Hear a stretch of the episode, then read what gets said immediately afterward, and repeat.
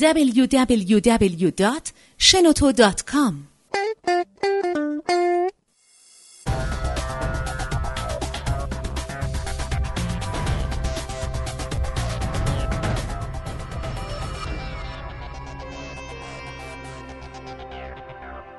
سلام، به قسمت هفتم پادکست کاریا خوش اومدین. این پادکست با همکاری شنوتو تهیه و ضبط میشه. من حمید زهدی هستم. من هادی فرنود. و در این برنامه میخوایم در مورد ای کامرس صحبت بکنیم توی ایران و مشکلاتی که ممکنه داشته باشه. مهمون این برنامه علی امیری هست از زرینپال. سلام علی جان. سلام. یه ذره در مورد زرینپال و اینکه کی شروع کردین و ارزشی که اول به مشتریتون میدادین چی بوده صحبت میکنیم. فکر میکنم حدود 3 سال و نیم پیش ما ایده زرینپال رو شروع کردیم با این هدف که بیایم مثلا کاری بکنیم که زمانی که مشتری داره خرید میکنه خریدش تضمین شده باشه و خیالش راحت باشه که یا کالا رو واقعا تحویل میگیره یا اینکه اصل پولی که بابت خریدش داشته رو دوباره پس بگیره و اصلا اگر خریدش به مشکل خورد اصل پولش رو پس بگیره. ایده اصلی زرینپال از این شروع شد. با یکی از شرکت‌های تجارت الکترونیک جلسه گذاشتیم. من اسمشو نمیگم، همیشه میگیم ولی اینجا نمیگم میگه. جلسه گذاشتیم، صحبت کردیم. خیلی کنجکاو شدم. نه، اتفاقا یکی از شرکت‌های تجارت الکترونیک خیلی قوی هم بود. جلسه گذاشتیم، صحبت کردیم باشون. گفتم باشه به ما پروپوزالتون رو بدیم، ما 2 هفته به ما زمان بدیم که ما بریم در موردش فکر کنیم ببینیم که شدنی هستش یا نه. بعد از 2 هفته که برگشتیم جلسه گذاشتیم، گفتن که ما یه پروژه مشابه هم داریم که بانک اصلا خودش استارت زده و چند سال شروع کرده و آدرس سایتش هم اینه، میتونید جون خودش. یکی از رقیبای اصلی ما تو شروع کارمون همون شرکت بود، ولی بعداً دیدیم که اصلا مثلا میزان رشدشون به نسبت ما خیلی کم. پس با اون شرکت دیگه کار نکردیم. چرا باهاش کار کردیم؟ آه چه جالب. من خودشون داشتن. خب بعد گفتی از چند سال؟ 1-2 سال. 3 سال. حدود 3 سال. و اون اول خب هدفتون این بود که مخاطبا خیالشون راحت بشه وقتی خرید میکنن تو اینترنت، ولی یه راست مستقیم طرف مخاطبا نرفتین، یعنی بیشتر طرف همین کسب و کارهای اینترنتی رفتیم. آره، ما بیشتر رفتیم سراغ مثلا سایتایی که خب واقعا مشکل بود. یعنی تو اون زمان واقعا فروش اینترنتی برای خیلیا یه رویا بود که آقا ما چطوری میتونیم این فروش اینترنتی رو روی سایت خودمون را بندازیم، فروش آنلاین داشته باشیم روی سایت خودمون. زرینپال خیلی کارشون راحت کرد اون زمان. تونستن خیلیا که اصلا نمیتونستن فکر کنن مثلا فروش آنلاین داشته باشن تو خیلی از زمینه‌ها، به این فکر کنن که با فروش آنلاین ما میتونیم چقدر کارمون رو جلو ببریم و چقدر مشتریای بیشتری داشته باشیم به نسبت فروش‌های. خب مشکل 3 سال پیش بیشتر درگاه اینا بود، الان مشکلات هم فرق کرده نه؟ مثلا 3 سال پیش میتونی بگی مشکلات چی بود دقیقاً که زرینپال حلشون می‌کرد؟ خب 3 سال پیش مشکل اصلی همین مشکل بود که خیلی‌ها نمیتونستن درگاه داشته باشن. زرینپال تو اون زمان خیلی تونست بهشون کمک بکنه، خیلی ها تونست جلو بندازه، به چیزی که میخواستن رسیدن تو اون زمان. ولی ایده اصلی زرینپال که زرینپال بر اساس اون شکل گرفت همین ایده تضمین تراکنش ها بود که از اون زمان تا الان هستش و ما روی این ایده داریم کار میکنیم که بریم جلو. یعنی اگر من از یه جایی خرید کردم و بعد به هر دلیلی خوشم نمیاد، یا مثلا کالا به نفرستاد، خوشت نمیاد تو رو خدا مثلا پیکاله دیگه، اگر که مثلا اون طرفی که فرستاده مثلا کالا ما مثلا خیلی مورد داریم پیش میاد که مثلا طرف خرید میکنه بعد فروشنده اصلا جواب تلفنش رو نمیده. خب اگر بخواد توی ایران این پیگیری بکنه که مثلا به حقش برسه، بعد بره دادگاه شکایت بکنه، کلی دوندگی و اینا، آخر سر فروشنده میاد بهش میگه ببخشید من اون مدت مریض بودم، مثلا بیمارستان بودم، اینم گواهیشه و الان بیا اصل پولتو پس بگیر. آقا من این همه مثلا دنبال این دویدم تا به اینجا رسیدم. اصلا 100 تا کیس هم شاید یه دونهش به آخر برسه. یعنی شما پولی که مثلا من فروشنده هستم، پول اون کالایی که فروختمو برام نمیفرستین؟ یه مدت ثابتی داره یا یه راهی داریم برای اینکه تفصیل؟ راهایی هم داریم، ولی خب ما بر اساس رزومه اون فروشنده مشخص میشه بعد از این مدت که آیا این فروشنده یه فروشنده سالمه یا یه فروشنده هستش که مشکل داشته باشه. و الان چه ویژگی‌های دیگه‌ای دارین در کنار اون کور ارزشی که داشتین؟ دارین به هم کسب و کارا میدین هم به مخاطب؟ خب ما الان مثلا توی این مرحله که هستیم داریم روش‌های پرداخت موبایلی رو فکر می‌کنیم که ببینیم چیکار کنیم که با موبایل هم بشه پرداخت‌های راحت‌تری داشت. با وجود اینکه الان USSD اومدن، ولی ما می‌خوایم همین USSD رو هم راحت‌تر کنیم، ببینیم چیکار میشه کرد که اساسی سخته، ستاره 700 خیلی دوست ندارن عدد دوباره بخونن، ولی خب راهش وجود داره، داریم روش بررسی میکنیم که به یه نتیجه برسیم که یک راه جدید فکر نمی‌کنم اصلا تو ایران پیاده سازی شده باشه، داریم روی اون فکر میکنیم. ولی خب قطعاً مطمئناً اگر ما اینی در پیاده بکنیم، بعد از ما خیلی از شرکت‌های تجارت الکترونیک USSD قوی دارن اون راهو ادامه میدن و میره. یعنی یه در نهایت یه اپ میشه دیگه USSD کد و اینا دیگه. آره جفتشه. با اپ میشه ولی خب زیرساختش همون زیرساخت USSD کد. خب زیرساختش که واسه یوزر مهم نیست. ولی با اپ شد این کار انجام میشه.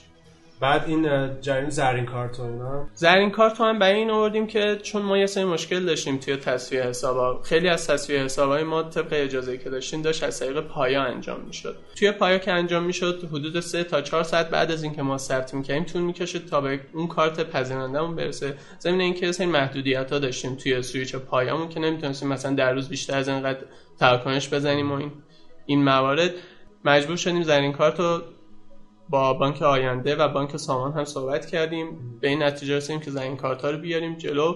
برای کاربرای طلاییمون اول زرین کارت‌ها رو دادیم، بعداً برای بقیه کاربرا اجازه درخواست دادیم. مزیت زرینپالمون هم این هستش که ما وب سرویس داریم و خیلی تصفیه حساب‌های سریع‌تری داریم انجام میدیم. یعنی از طریق اینترنت میتونن اون پولی که توی حساب زرینپال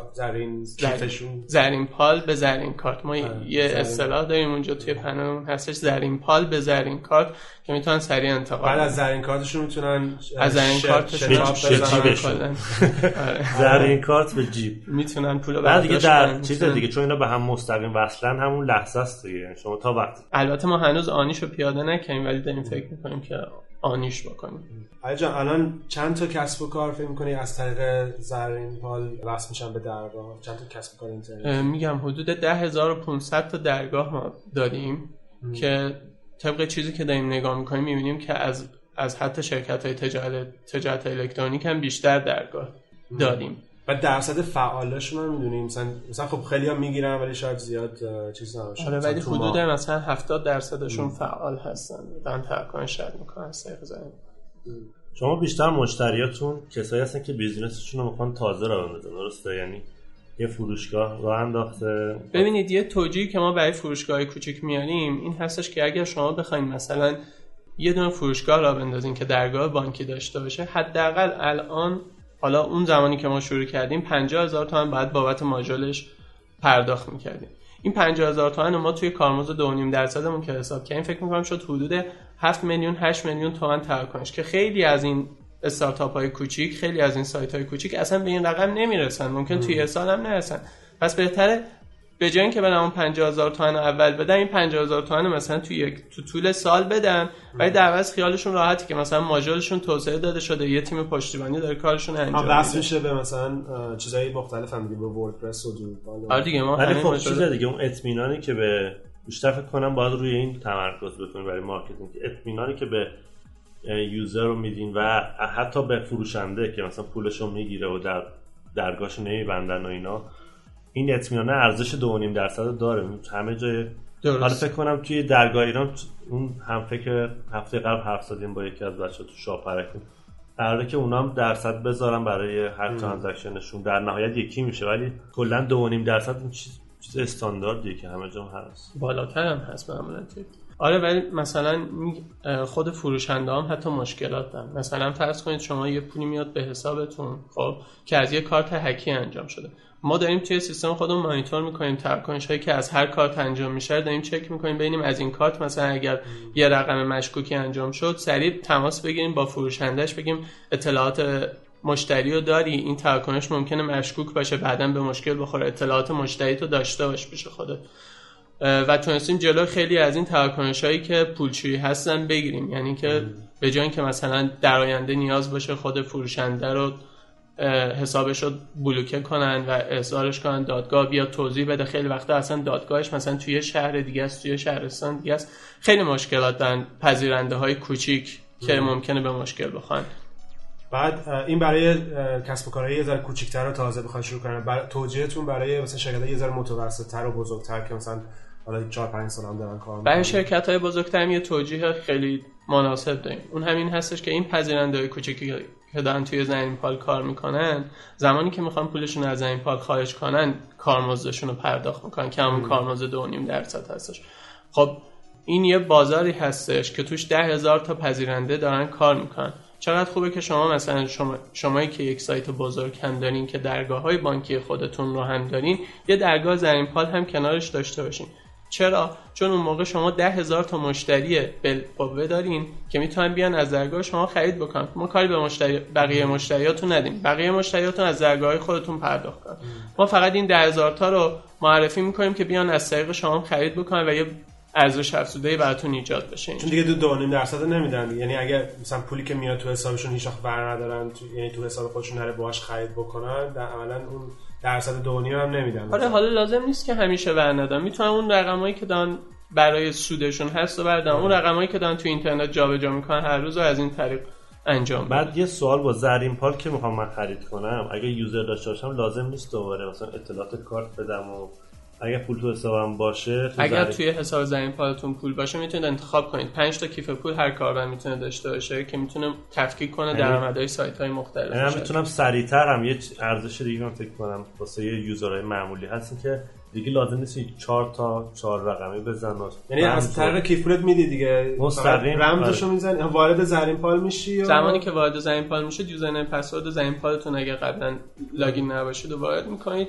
انتخاب میکنید از کدوم کیف پول پرداختتون انجام، بعدم حل میشه دیگه، یعنی اصلا دیگه شماره کارت و رمز دوم خیلی راحته دیگه. خیلی وقتا پیش میاد مثلا سویچ شتاب قطع باشه یا سویچ شاپرک قطع باشه و این تراکنش‌های کاربر از طریق زرینپال انجام میشه.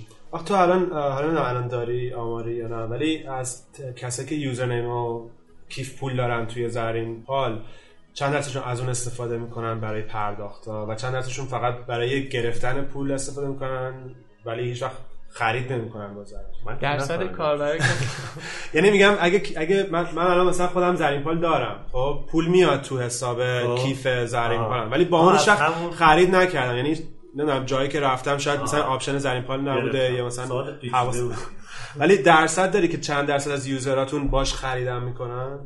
این درصد نداریم ولی سعی میکنیم توجیه کنیم اون پذیرنده‌ای که دارن کار میکنن بیان بقیه خریداشون هم از طریق زرینپال انجام بدن. کاری که کردیم مثلا این بود که لیست پذیرنده هامون رو سعی کردیم مرتب کنیم بر اساس لیست پذیرنده ها. مثلا شما اگر بخوای مثلا یه پنل اس ام اس تهیه کنی، میای قشنگ توی قسمت پذیرنده ها کاربری که دارن ارسال پیامک انجام میدن مثلا پیدا میکنید، میرید اونجا انتخاب میکنید از کدوم سایت و خریدتون رو انجام میدید. یه مارکت هم مثلا. آره شما هیچ دیتایی به پذیرنده هاتون میدین که استفاده کنن تو مارکتینگشون؟ مثلا وقتی که مثلا مشتریایی که دارن شما